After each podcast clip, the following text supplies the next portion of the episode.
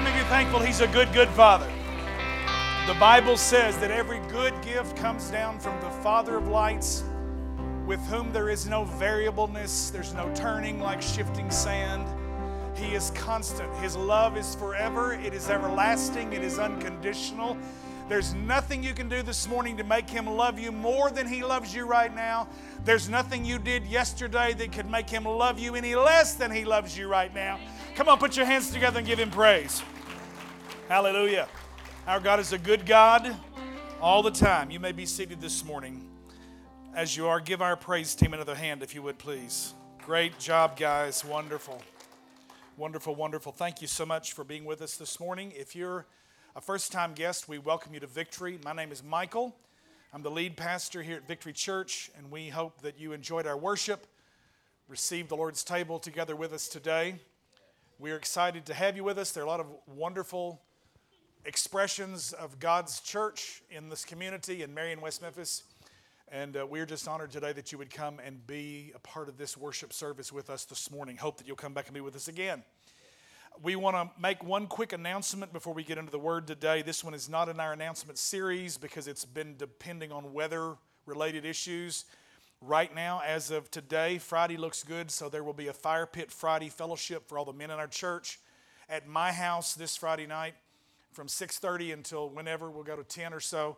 It's looking like it'll be a little warm, so we might not get the fire lit till about 8:30 but we'll have some great fellowship. We're going to uh, put crank up the, the grill, and we're going to grill brats this time, some bratwurst, and just have a great time for the brothers together. A little bit of um, cornhole and probably something else, I don't know, but we'll just hang out and fellowship and have a great time. At my house, 316 Gehlen, 6:30 until about 10 or so, and so all the brothers invited. Hope you'll come and join us. We're going to have a great time together. All the men said, "Amen." amen. All right. Um, if you would if you have a Bible this morning, or if you don't, we have it on the screen. We are in the fourth message in our series called Higher Power. We preached the fruit of the Holy Spirit, called it Higher Love, for about seven or eight weeks, I think. Then came to Easter and I preached a message called The Day the Revolution Began. And then we started this series after that called Higher Power on the gifts of the Holy Spirit. There are nine fruit and there are nine gifts. The fruit is the character of God, the gifts are the charisma, the, the, the ability of God's power. The fruit are his nature. The, the gifts are pieces of his ability that he's put into each of your lives. Now, the motivation always has to be the fruit, the love. Jesus in no place said that all men will know you by your power demonstrations. He never said that. He said, By this shall all men know that you're my disciples if you have what? Love one to another. So our motivation is love. But Acts 1 8, before Jesus ascended into heaven, he said to the disciples, Tarry here in Jerusalem till you're endued with power from on high, closing part of Luke chapter 24. And then Acts 1, he says, After this promise of the Father comes, the Holy Spirit he says, You will be endued, you'll be clothed upon, you'll be covered over with power from on high. And the scripture says that so that you can be witnesses to me in Jerusalem, Judea, Samaria, and the uttermost parts of the earth. to be a witness means that we are testifying. Witness, as in the sense of getting on a witness stand and giving a testimony, a verification of the resurrected Christ. Our lives demonstrate that Jesus is alive because he's alive in us, and we have experienced the transformation that comes from having Him working and being alive in our hearts. And so that's the motivation. The motivation for the, the gifts of the Holy Spirit is not to draw attention to ourselves or to, to, to, to have sensational things take place, uh, although sometimes sensational things do happen. That is, if we'll put our trust in the Lord. But we're not seeking sensation, we're seeking God's will. We're seeking Jesus as the person who He is and his comforter that he's given to us, another comforter, which is the Holy Spirit, who will lead us into all truth. So, this morning, these three speaking gifts that we're looking at, there are nine gifts of the Holy Spirit. We've divided them into three categories three knowing, we did last week, word of knowledge, word of wisdom, and discerning of spirits. I'm going to go back and review that. Today, we have the three speaking gifts. You have a very, very simple outline in front of you in your notes that says unknown languages, interpretation, of languages or tongues, and it says prophecy. Okay? Now, these three speaking gifts are probably uh, the most controversial of the nine because usually there has been more confusion around them. And because of that, the Apostle Paul devotes a whole chapter just to these three speaking gifts. He introduces the nine in chapter 12. In chapter 13, we have what's called the love chapter that gets read at every wedding. Love is patient, love is kind, and it goes on to say all of these things that love is and what love does and what love does not do. Does not hold a record of wrongs, rejoices in the truth, all of these things that love does. Because Love is the greater way that the Apostle Paul says in the, in the closing of chapter 12. He said, Let me show you a more excellent way. That's the way of love. And so that's the fruit of the Spirit that we want to have working in our hearts.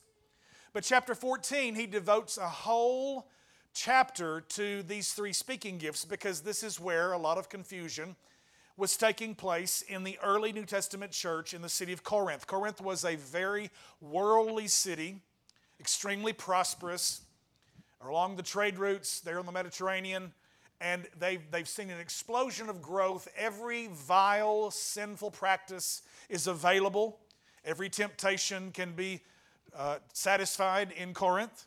There is a host of transformations that have taken place because people have literally come to Christ, been born again, been filled with the Holy Spirit, and they have a they have an extremely fast growing megachurch in Corinth and so the Apostle Paul writes two letters to the Corinthian church. This first one is to deal with some issues in the local church because everybody um, is coming out of some kind of life that they have to learn to put in proper perspective. That is BC before Christ. Now I'm walking in a new life because Christ is now on the inside of me and I am in Christ, in the covenantal family of God. And so Paul is writing because there are some um, extremes that are happening in this charismatic church, in this Pentecostal church in Corinth, if you will. And he is devoting these three chapters to the understanding of gifts and the motivation behind them. And he gives us the power chapter in 12, the love chapter in 13, and then some practical principles in 14. I don't think that is a coincidence that when he tells Timothy that you've not been given a spirit of fear, can you finish it? For you've not been given a spirit of fear, but of what? Power, love, and a sound mind. That's power is chapter 12 of 1 Corinthians. Love is the love chapter of chapter 13. And 14 is the practical, common sense, sound mind, do everything decently and in order is what he's bringing. This is not just charismania, this is not just crazy, extreme stuff. Like sometimes you can turn on TV and you sit there and you know you've done it and you've said, those people are crazy. And you know, I want to just say, I want to say to you respectfully to them, I don't think they're crazy. I think they just need a little bit of teaching and need to be trained a little bit sometimes in the things that we see. Uh, it's unfortunate because it's, it tends to sensationalize and kind of make some of the things that we know to be a reality in the New Testament church that is on fire with the Holy Spirit, it kind of makes it like a circus a little bit. And I don't really, I don't, I don't appreciate, I don't recognize the value of that. And uh, I, I don't want the body of Christ to be ill spoken of. Uh, there are a number of things that we definitely need to deal with that, that already have us ill spoken of and I want us to grow up. Remember, the Apostle Paul said in 1 Corinthians 12 as he opened, Now, brothers, I would not have you to be ignorant concerning spiritual gifts. And, the word ignorant comes from the Greek word agnoeo. We get our English word agnostic, which means somebody who just doesn't know. And how many of you know God loves people who don't know? Jesus hung on the cross and he said, Father, forgive them for they don't, they don't know. And so he, God loves people who don't know. And the purpose of his coming was to reveal the one true God, that we might know him, Jesus Christ, his Son. And so God has come that we might know him. He's come to demonstrate and give to us a teacher who will walk with us, and that's the Holy Spirit. Somebody say amen. amen. Let me jump in. Isaiah 50, verses 4 and 5. The Lord God has given me the tongue of the learned that I should, everybody say it, know how to speak a word in season. Do we have the scripture up there? I want everybody to read it with me. Are we having some trouble in the booth? All right. Bear with them. Sometimes that thing freezes up on them and they can't help what's going on up there. The Lord God has given me the tongue of the learned that I should know how to speak a word in season to him who is weary. He awakens me morning by morning. He awakens my ear to hear as the learned. The Lord God has opened my ear, and I was not rebellious, nor did I turn away. The one thing that I want to bring to you this morning is do we have it yet? Thank you. Very, very good. Everybody say thank you, Sarah. Thank you, Sarah. Let me tell you, she's doing her best back there. Sometimes it's just kind of crazy how a little glitch or a little brownout or something happens and then it all freezes up. We've got to kind of start from zero. Read it with me the Spirit of truth. The Spirit of truth knows the why, the what, the how, the when, and who of our lives, callings, dreams, and destinies. He will lead us into all truth. The question is whether or not we'll be led. Go ahead and put the verse back up one more time. I want them to see that because the, the one thing goes with the verse. The verse from Isaiah here we go. Everybody say, know how to speak a word in season to him who is weary. So that the word is what? In season is when. Know how, that's how you do it. Sometimes how you say things are more critical than actually what you say. And you want to pay attention to be able to say it to the person who is in need, to someone who is weary and needs to receive a blessed word from the Lord. There are nine power gifts of the Holy Spirit listed 1 Corinthians 12, three knowing, three speaking, three doing. Isn't that interesting? Because it's in the areas of thought and word and deed that we wrestle sin. His thoughts are higher than our thoughts, but now God has given me a picture, a partial, a glimpse into the thoughts of God when He gives me wisdom or knowledge or the discernment of a spirit that may be involved in something. He gives me the ability now to speak His words, not just to read out loud the written word of the Holy Bible, but a word that can bring encouragement to someone else through an unknown language, through interpretation of that language, or through prophecy. And then he also gives me the ability, not only in thought and word, but also in deed. Faith that moves mountains, working miracles, gifts, plural, of healings, plural. I believe every bit of that, all nine of those are available to the church today. I don't believe throughout history that they have ever at any point ceased the way some folk tend to teach. Many times I think their reasoning for that is based on their lack of experience more than anything because there are definitely churches that used to be alive that are now dead. Come on, somebody say amen. And so this morning you have a very simple, extremely simple outline in front of you, and I want to cover a whole chapter. I want to cover chapter 14 I just say I know it's a big bite to chew. We're going to bite it off a little at a time. There are 40, 40, 40 verses in this. We're not going to stop and preach points, but we're just going to comment as we go through because I think the word is so clear in this. And the Apostle Paul has devoted one whole chapter just to these three speaking gifts in order to bring clarity. I mean, clarity, I said clarity. We want to be clear but we want to clarify and have clarity concerning what these gifts are for and how we're to properly use them, okay? So let's begin this morning.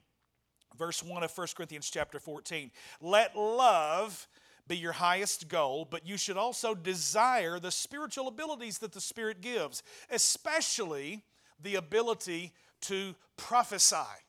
Okay? And so he's saying, connecting 14 back to 13 now. 13 is the love chapter. He ended 12 by saying, Let me show you a more excellent way, the way of love. Then he, he develops that in 13 as the kind of love that we're to walk with. If I have faith that moves mountains but don't have love, then I'm nothing. If I have uh, if I give my body to be burned but I don't have love, then all of this that I do is nothing but tinkling brass and clanging cymbals. Love is the motivation behind everything that we do as believers. Somebody say amen. So he opens 14 by continuing that same flow, and he says, Let love be your highest goal.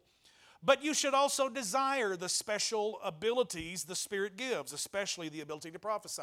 Now, we've been in churches I've been in both. I've been in those that emphasize 12 and said a little bit about 13 and never touched 14. And those were uh, the churches of my personal heritage. uh, of a Pentecostal, classical, old school Pentecostal background. I've been in churches that ignored 12 and emphasized 13 and never even really said anything about 14 either. It was all about love. And those were the churches that I'm thankful that helped me to get grounded in the Word that were from an evangelical perspective, Baptist and Presbyterian. And, and uh, those places that I have been throughout my journey to help me really get grounded in the Word of God, the objective truth of God's Word in this experience. But I want to tell you that, that that's not all there is. There is an objective truth of the Word, but there's also a subjective experience of the Spirit of God working in my life and speaking to me personally. As we've said, there's not a place in the Bible that you can open to chapter and verse that will tell you, don't take that job. Another one is coming behind it that will be better if you'll just wait. Wouldn't it be great if you can open up to chapter and verse and you could read that, David? Wouldn't it be wonderful, Brenna? Wouldn't that be amazing if you could see that, Jeremy, in the next step in your career? But it's not there. There is wisdom, there are principles, there are examples, there are commandments, there, there are ethical issues that are, that are spoken to there that I must govern my life by. But when it comes to making those extremely specific decisions, I have to use these as a guide the, the written word of the Lord, but then lean into the Holy Spirit who is speaking in a still small voice down on the inside of me to guide me in the best way that it will go, that, that I should go, rather than just so many times we lumber off into it and we take the one that looks like the most attractive, and that may not be the best one. How many know what I'm talking about?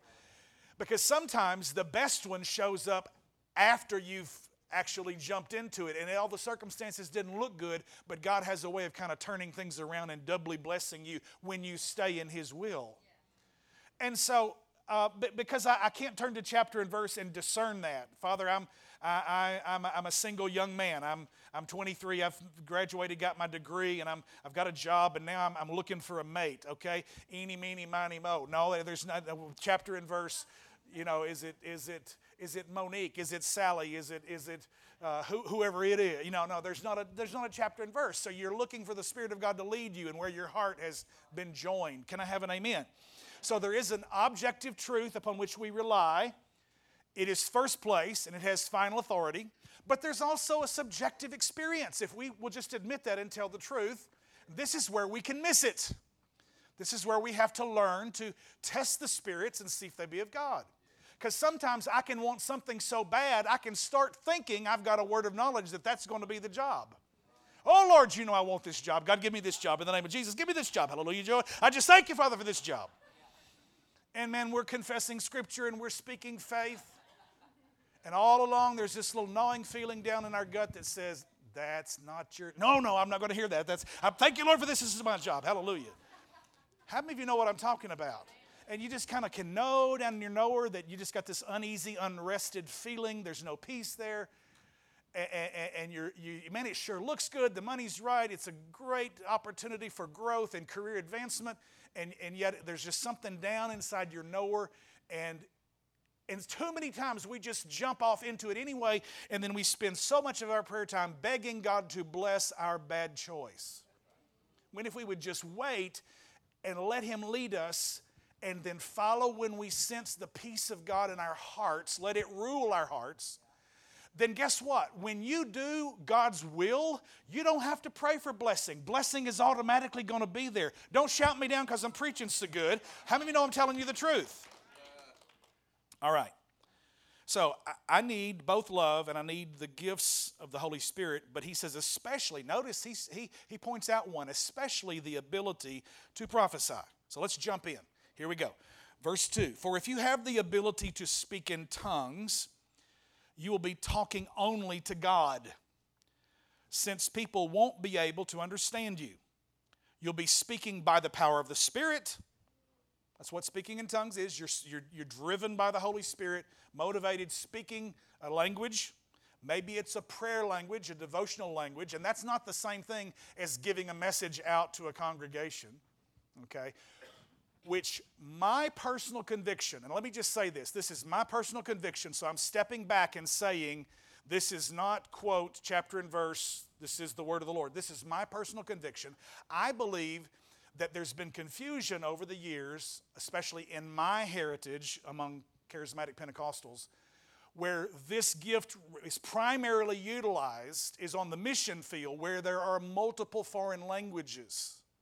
I've had friends that I know personally who God has led them into a situation and didn't have the, the, an interpreter and literally just began to speak and trusted God, and the Spirit of God moved and, and, and touched hearts in, a, in an unreached village. That, I believe, is the miracle that takes place when we start to talk about the gift of speaking in tongues and unknown languages. I think a lot of what goes on, and sometimes in Pentecostal churches, is when folks have really kind of emphasized this experience over everything else. And everybody's doing it, and if I'm really going to be part of this group, then they start seeking an experience more than they are just seeking the Holy Spirit Himself. And I want to encourage you you need healing, don't seek healing, seek the healer. His name is Jesus, and He will be there with you in any number of ways that healing can come, okay? Sometimes it comes when we go to heaven. Sometimes it comes instantly, sometimes it comes progressively over a period of time. The scripture says, They shall lay hands upon them and they shall recover. Sometimes there's a recovery healing period. Sometimes it's a dramatic instant moment. Sometimes healing comes when a person passes from this life and they open their eyes and see Jesus and they're healed and whole. I don't have control or power, neither do you. It's, it's in God's sovereign hand and will that those choices are made, and we must remember that He is God and that we are not. Thank you for hearing that, and somebody say amen if you would please. All right, I think, and it's my opinion, that a lot of times in our churches, and this certainly in my personal upbringing, I never heard them open chapter 14 and teach it. Because what we're about to read here is standing in contradiction to the way we were doing a lot of practice in the old school Pentecostal church because it was just really kind of about a whole lot of an ecstatic kind of ecstasy experience of sort of almost being otherworldly and kind of in a trance and out of your mind and, and talking certainly out of your natural understanding, out of your reasoning, but in the spirit. And I just want to say that what I do at home, I may get in the floor and I may weep and cry and I may pound the floor and I may cry out an intercession for where I am personally in my life and processing the grief of the last 18, 19 months, I may be standing in a place of intercession, holding and, and making up the gap between somebody in this church and a struggle and a, and a temptation or an area that you're facing or trusting God for a broken marriage to be reconciled. And I may weep and I may cry and I may, I, I may groan and I may moan and I may roll around there at my house, but I'm not going to get up here on this platform and do it in front of everybody because too many people wouldn't understand what's going on. Okay? Now, already I might have the potential to have offended some of my sweet Pentecostal folks, but just stay with me because this is part of what we didn't get taught. At least in my experience. They never opened 14 because if they'd have opened 14, we would have backed up on a lot of stuff that we were doing in our service. All right, look with me. If you have the ability to speak in tongues, you will be talking only to God since people won't be able to understand you. You will be speaking by the power of the Spirit, but it will all be mysterious. That's okay. God works in mysterious ways, but let's keep going. Verse 3 But one who prophesies strengthens others, encourages them, and comforts them. Say those three words with me strengthens, encourages, comforts. King James says it this way edifies, exhorts, and comforts. To edify in the Greek means to build up. To exhort means to stir up. To comfort means to cheer up.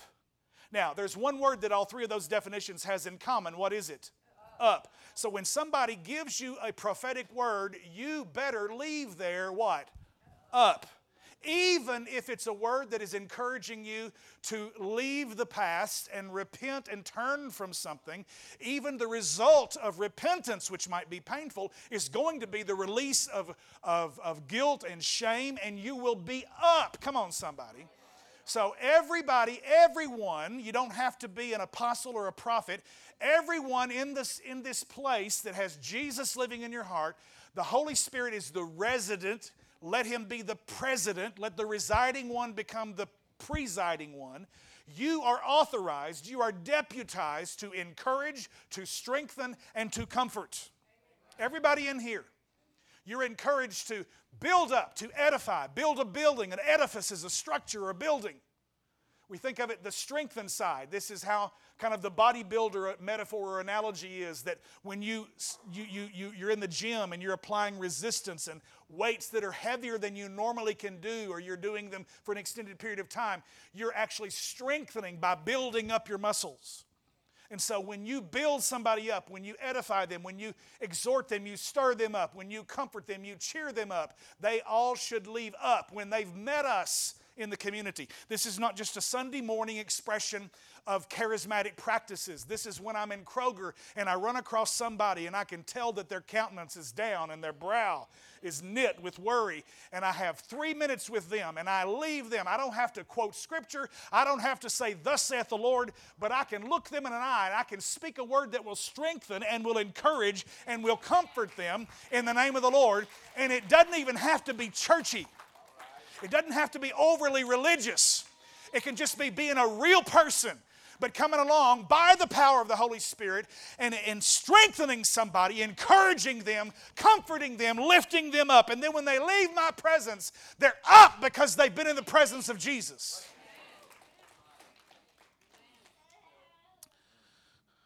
One who prophesies. I'm prophesying right now, but I hadn't yet said, saith the Lord unto thee. Okay? Word prophecy is the word prophetuo, which means to proclaim the word of the Lord. Much preaching is prophesying. That is a correct understanding. But uh, a prophecy is not always about the prediction of the future. Old Testament prophets foretold things to come, but there was also forthtelling. They were proclaiming the, the word of the Lord and the understanding of the people to encourage themselves, to encourage the people that God was a good God, a God of covenant, a God who would keep his promises, a God who wouldn't fail them, a God who would not uh, leave them behind, a God who would not, not let them out there to dry, a God who wouldn't let them drown in the water, who wouldn't let them burn in the fire, a God that would get into the fire with them. Hallelujah.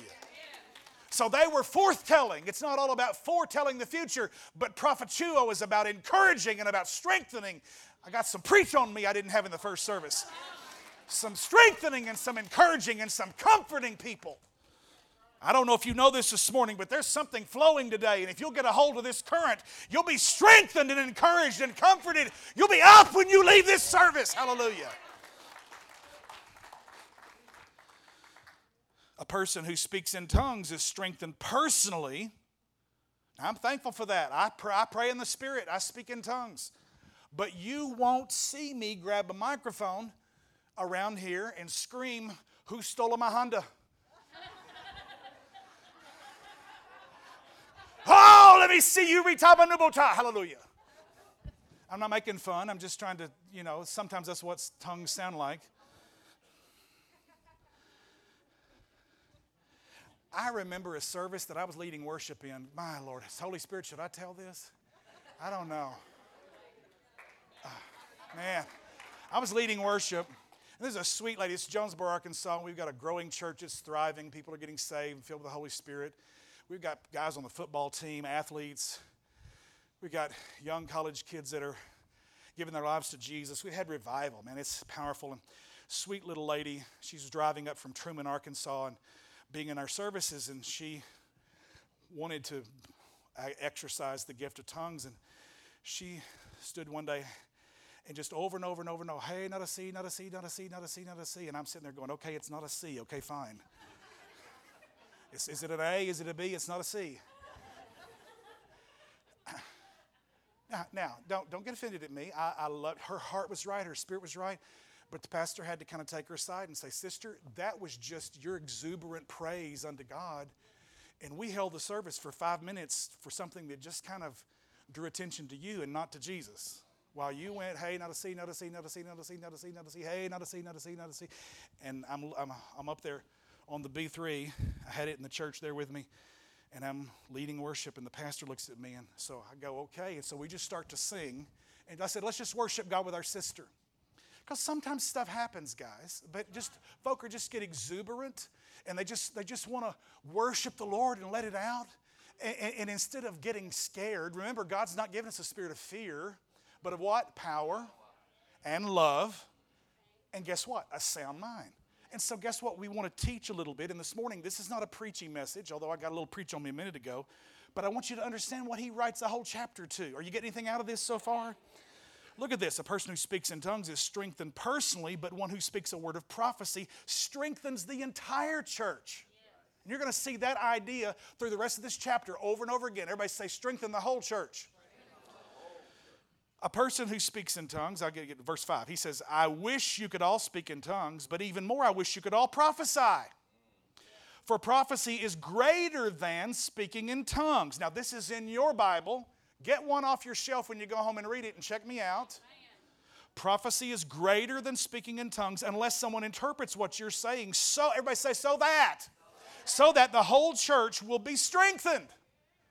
Okay, so this is why I'm on the organ over here and I'm worshiping God, and I may just be right up and, and bless God, little Sydney's ear, hallelujah, but I'm not on a microphone shouting that because people want to go, okay, what's he saying? So I may, in my exuberant praise and worship, do something in my own house by myself. We may have a prayer meeting with a few folks, a handful of six or eight people, and everybody's filled with the Holy Spirit, we understand what's going on. We may do something in a smaller group like that. But on a Sunday morning when we have guests here, there's a reason why we we, we keep this stuff, we steward this service properly. We want to maintain an atmosphere of order so that the gospel can be central. We're not ever trying to create an experience because everybody doesn't do this. As a matter of fact, the Apostle Paul asks the question at the close of 1 Corinthians 12 Are all apostles? Are all prophets? Do all speak in tongues? The answer to every one of those rhetorical questions is no. We all have different gifts. We want to utilize gifts that strengthen the whole church. So, next time if you're here and you hear somebody in their worship and they're they're, they're praying in tongues or they're singing in the Spirit, and those are phrases you're going to see in this very chapter right here. Understand they're just worshiping God okay? Now, when somebody grabs a microphone and it stops the whole service, that's a whole different thing. That is a message that we're really waiting clearly to see. What's the understanding? And then we want discerning of spirits. Is that thing motivated by the capital S Holy Spirit, or is that a little s somebody's spirit who's just seeking some fleshly attention? Are you following me? So we want to keep Jesus the center of this thing. We want to keep the gospel the whole focus of why we're here. But the gifts of the Spirit are to empower that, motivated by love. Somebody say amen. All right, let me move quickly. He says, Dear brothers and sisters, verse 6 If I should come to you speaking in an unknown language, how should that help you? But, he says, if I bring you a revelation or some special knowledge or prophecy or teaching, that will be helpful. Verse 7 and even lifeless instruments like the flute or the harp must play the notes, everybody say it, clearly, or no one will recognize the melody. Okay? So there's a right way to play Amazing Grace. Da da da da da da da da da da da da da da. Now you can just say, well, I'm just doing my version. Well, you can give your version, but it doesn't mean it's Amazing Grace. You got to play the notes correctly and clearly. And there's a right way. And so the Apostle Paul is giving us an analogy here. If folks are going to discern the melody, you need to play the notes clearly. So when you're speaking, speak in a language that will strengthen the whole church. Are you following me? All right, verse 8. And if the bugler doesn't sound a clear call, how will the soldiers know they're being called to battle? It's the same for you. He's going to say that about three more times. It's the same for you. If you speak to people in words they don't understand, how will they know what you're saying? You might as well be talking into empty space. Verse 10 There are many different languages in the world, and every language has meaning. But if I don't understand a language, I will be a foreigner to someone who speaks it, and the one who speaks it will be a foreigner to me. If there's no communication, if we don't understand the words we're speaking, there's isolation, there's alienation, there's no understanding, there's no clarity. But when we can get on the same page and I can speak words that you understand, then we can take up our mission and we can accomplish what God has called us to accomplish. Somebody say amen. He says in verse 12, and, and the same is true for you. There it is again. The same is true for you. Since you were so, say it, eager to have the special abilities the Spirit gives, look at this. Seek those that will, there it is again, strengthen the whole church. Before he said the entire church. Okay? So we want to operate in gifts that are going to strengthen, encourage, and comfort and we want to strengthen the whole church when we do it. All right? So, anyone who speaks in tongues should pray also for the ability to interpret what has been said. Verse 14, Paul says, For if I pray in tongues, my spirit is praying, but I don't understand what I am saying. Well, then, what shall I do? I will pray in the spirit, and I will also pray in words that I understand. So, when I'm praying in the spirit in tongues, it's outside of my reasoning. My spirit is praying, is what it says in the opening of this chapter and I'm speaking to God only, and nobody else can understand me. Okay? He says, So I will pray in the Spirit, and I will pray in words I understand. I will sing in the Spirit, and I will also sing in words I understand. Okay? Verse 16, For if you praise God only in the Spirit, how can those who don't understand you praise God along with you? So, what I'm saying is, let me just say this. When I'm down here and somebody else is leading worship, what I do on this front row without a microphone Donnie over there or Pastor Jeremy might hear me sing in tongues or in the spirit here, but when I get a microphone on and I'm talking to the whole congregation, I'm going to speak in a language that will edify and strengthen the whole church. I'm edifying myself, I'm building myself up. As a matter of fact, Jude verse 20 says this building up yourselves in your most holy faith, praying in the Holy Ghost. Okay? So when I'm praying in the Spirit, it's a dynamo that is building strength and building faith in God's ability. But if I'm just doing that and you don't understand what I'm saying, then it's a mystery to everybody else. And I'm just dominating time and drawing attention to myself and not to Jesus. Can I have an amen? So that's why some of you go, Well, you know, you, you, you say you speak in tongues, but I don't ever hear you. Well, that's, that's why because I, I, don't operate in a message in, in tongues. When I speak, I, sp- I prophesy. I, I, declare the word of the Lord to the people. I'm prophesying from God's word right now. I have given specific words. There was a Sunday the Holy Spirit just reminded me of. Any of you know the other Mike Smith in this church?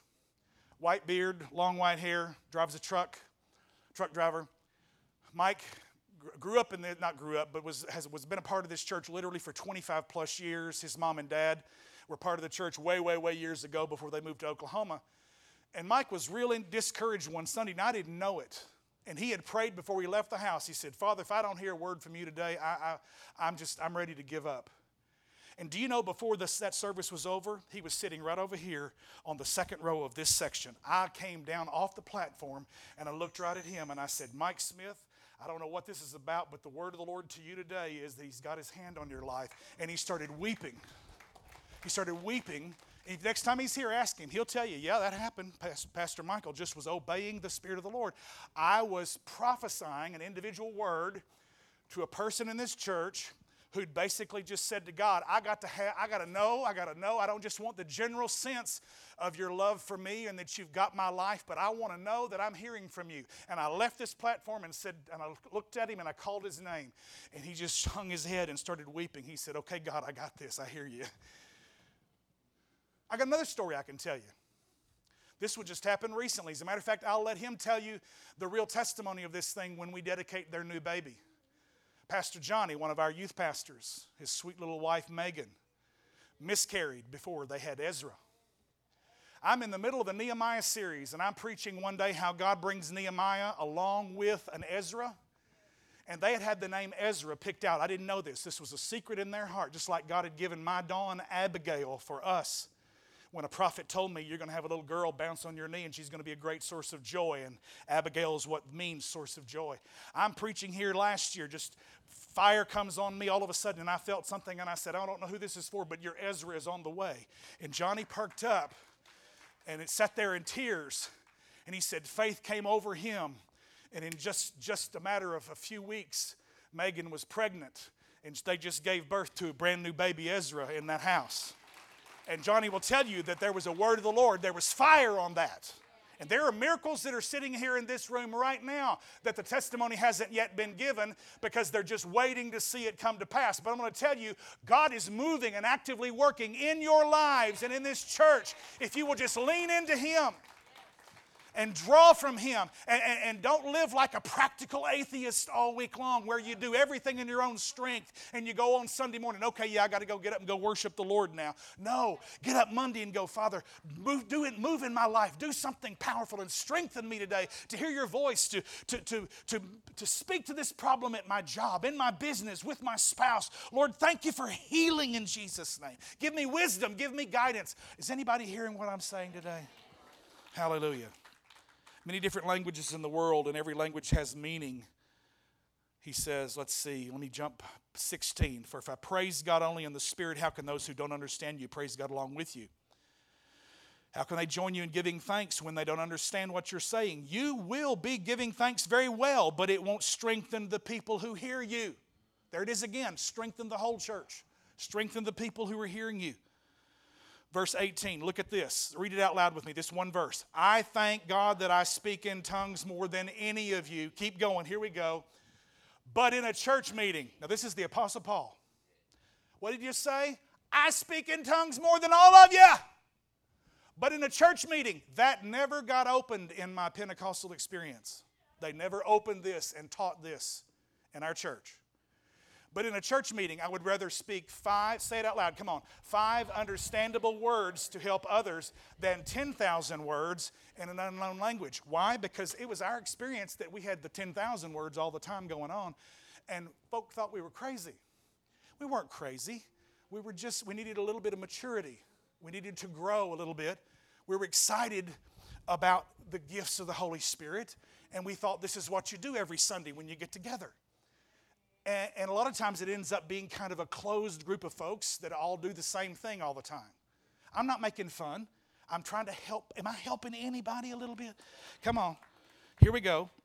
He says in verse 20, Dear brothers and sisters, don't be childish in your understanding of these things. Be innocent as babies when it comes to evil, but be mature in understanding the matters of this kind. It is written in the scriptures, I will speak to my own people through strange languages and through the lips of foreigners, but even then they will not listen to me, says the Lord. How many of you know you can be going through the charismatic calisthenics? You can be going through the motions and just gibbering all the time and not even, not even hearing a word God's trying to say to you. Because you just, it's all about the experience okay? And too many times folk just kind of get in and go, well, if I'm going to be part of this group, then I got to do this too. And they end up trying to copy it and it ends up getting in the flesh because everybody doesn't have the exact same gift. Somebody say amen. amen. All right? So you see that speaking in tongues is a sign, verse 22, not for believers, but for unbelievers. Now, this is where I think this has its greatest application on the mission field. Prophecy, however, is for the benefit of believers, not unbelievers. Even so, if unbelievers or people who don't understand these things come into your church meeting and hear everyone speaking in an unknown language, read it out, your, out loud yourself. What does it say? That's in your Bible. That's in your B I B L E. Yeah, you, yeah, you can just cut loose and just, just justify it by saying, oh, the Holy Ghost made me do it. That's really no different than 30 years ago when Flip Wilson used to say, the devil made me do it. I'm going to speak to that in a minute. Verse 24 But if all of you are prophesying, and unbelievers or people, and let me just say this when you prophesy, you don't have to stop everybody and go, Thus says the Lord. You know what? I can shake hands with somebody on the canned good aisle at Kroger, and I can look them in an eye and speak an encouraging word to them without ever sounding churchy or religious. I can just say, you know what, I've been praying for you, and I believe God's got something for you. Just hang on. Don't lose your faith. Be encouraged. I believe that's the word of the Lord to you. That's how I do it. I say, I believe that's God's word to you. Because it doesn't come off so, I don't know, yeah, just churchy and religious and just weird. Can, can y'all hear me? Now, let me just say, victory is all about being real. Can I just be real? I'm thankful for my Pentecostal upbringing, but I'm thankful that there are a lot of things that I don't do like we did back then. Because I think there's just a little bit of growth and maturity and just not unnecessarily putting people off. Because some folks are just so, so fleshy and so look at me kind of attention seeking and just, and I want to go, you just need to sit down and shut up in the name of Jesus. All right, that's Dennis the Menace, that's not the Holy Ghost. He says, But if all of you are prophesying and unbelievers or people who don't understand these things come into your meeting, they will be convicted of sin and judged by what you say. As they listen, their secret thoughts will be exposed and they will fall to their knees and worship God, declaring, God is truly here among you. That's my prayer for Victory Church. Say the last line in bold God is truly here among you. More times than not, I have people say, I felt like you were preaching right to me. And I'm going, no, brother, that's no sister, that's just the Holy Spirit. I don't have a clue what's going on in your heart or your life, but the Spirit of God does. And He can take the word that I'm speaking to everybody and strengthen and encourage and comfort every one of you in a personal, individual kind of way. Isn't that amazing how God can do that? That blows my mind. Hallelujah. All right, let me move. We're, we're quickly here. Well, my brothers and sisters, let's summarize. When you meet together, one will sing, another will teach, another will, t- uh, will tell some special revelation God has given, one will speak in tongues, another will interpret what is said. But everything that is done, here it is again, must do what? Strengthen all of you. It's all about strengthening the whole church. No more than two or three should speak in tongues. He's trying to give them some traffic rules. You know, you know, guys, just this is an exuberant, charismatic church. It's a mega church thousands upon thousands. History says at this point it's probably about 25,000 people in the Corinth church. So they've had a real move of God. Revival has broken out. And anytime you have revival circumstances, there are always some extremities that you have to kind of rein back in a little bit. I'd rather have life, I'd rather have fire and have to pull it in a little bit than to have no fire at all and have to get up here every Sunday morning and take 30, 45 minutes to try to raise the dead every week. Come on, somebody. You, go ahead, don't shout me down now. I'm telling the truth.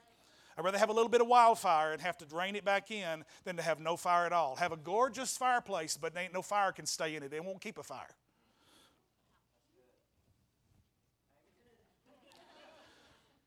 Well, uh, that's better than y'all are acting. Anyway, let's see.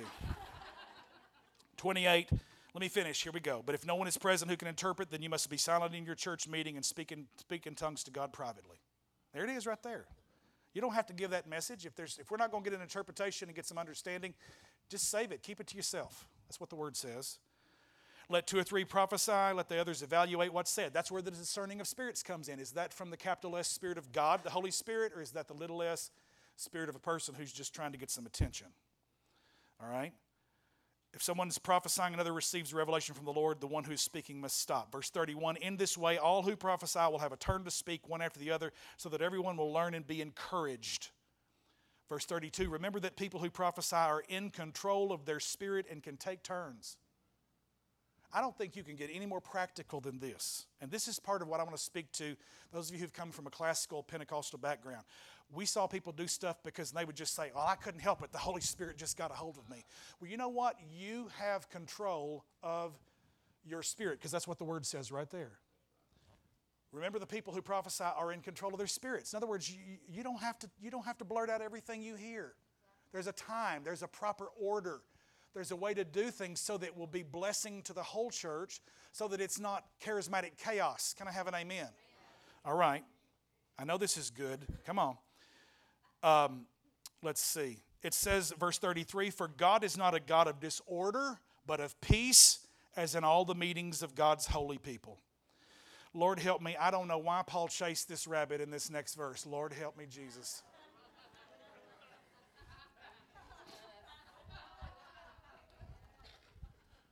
Women should be silent during the church meetings. It is not proper for them to speak. They should always, they should be submissive, just as the law says.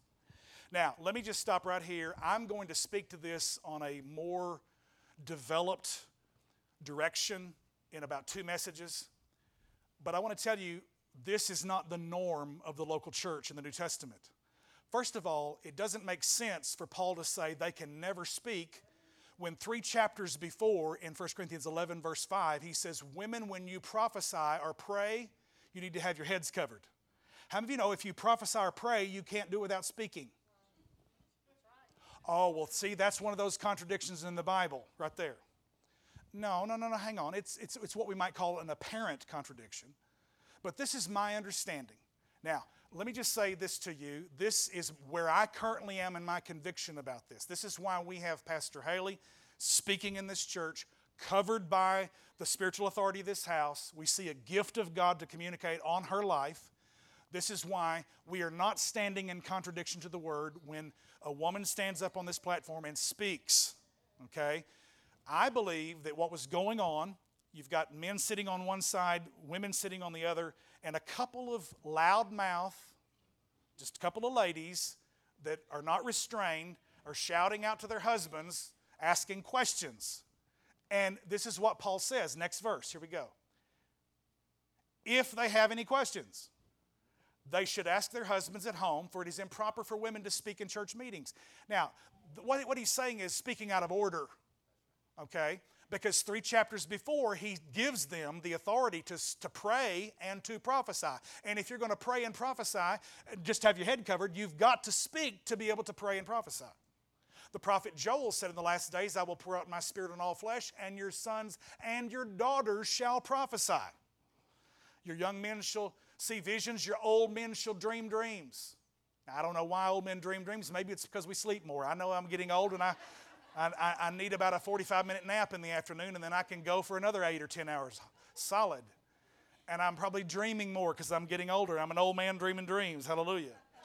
That's the fulfillment of the word of the Lord. He says, I will pour out my spirit on all flesh, on men and women, is what it says in Joel chapter 2 in the NLT. So, so God is not um, um, gender prejudiced.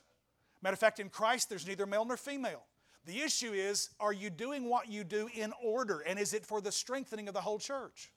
Come on, somebody.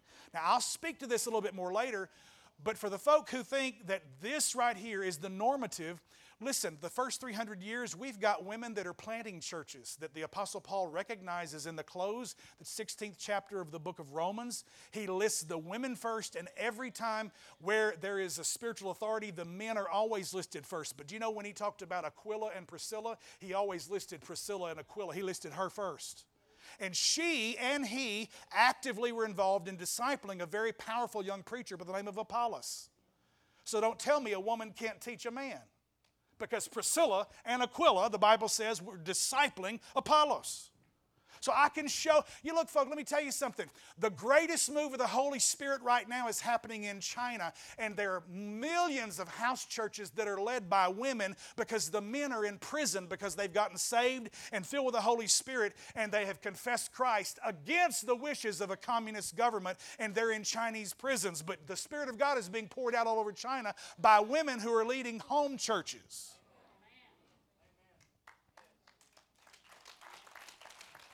I, have I've chased my rabbit here and I, have gone too far. Let me just, I'll speak to this more, okay? Everybody say, put that on the shelf. All right, all right? So let me say, if there's something you don't agree with, learn the watermelon seed principle. If I've said something you don't like today, eat what you can, spit out the rest, okay? You're not going to offend me. Everybody has the right to be wrong. It's okay. I'm just teasing. I have the right to be wrong. I'm, I'm wrong and I want to learn. I want the word to say what it says. But there's confusion about that right there. And I want to speak to it again. We'll come back to it. Verse 36, let me bring this thing home. Come on, praise team, come help me this morning. Do you think God's word originated with you, Corinthians? Are you the only ones to whom it was given? If you claim to be a prophet or think you're spiritual, you should recognize that what I'm saying is a command from the Lord Himself. But if you do not recognize this, you yourself will not be recognized. In other words, he's saying, Look, all you folk who want to be prophets out here, and we got a great big mega church, a charismatic church in Corinth, and the Spirit of God's moving, and you want to stand up in the back and trumpet and say, Thus saith the Lord, he says, I'm telling you, there's a right way to do this. And if you're not willing to submit to this, if, you're not, if you don't recognize that what I'm saying is from God, Paul says, then we won't recognize you. So all the thing, it's all about this.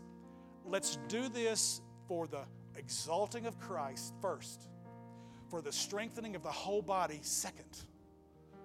And then we believe in the process of doing that, when we keep the gospel at the center point, then God will save people, He will heal people, He will deliver people, He will set folk free from bondages because we keep Jesus in the center and not any kind of an experience. That's what it's all about right there. Verse 39 and 40, and I'm finished. So, my dear brothers and sisters, this is what he says Be eager to prophesy and don't forbid speaking in tongues. I sat down with a, a, local SBC pastor who's a dear friend of mine, been in the community for years.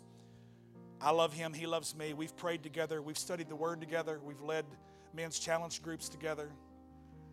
And he said, You know, I, I don't know what to do with that because my denomination says doesn't want anything to do with this. And when you read the last verse, be sure that everything is done properly and in order. That's code in his group for we don't do that here.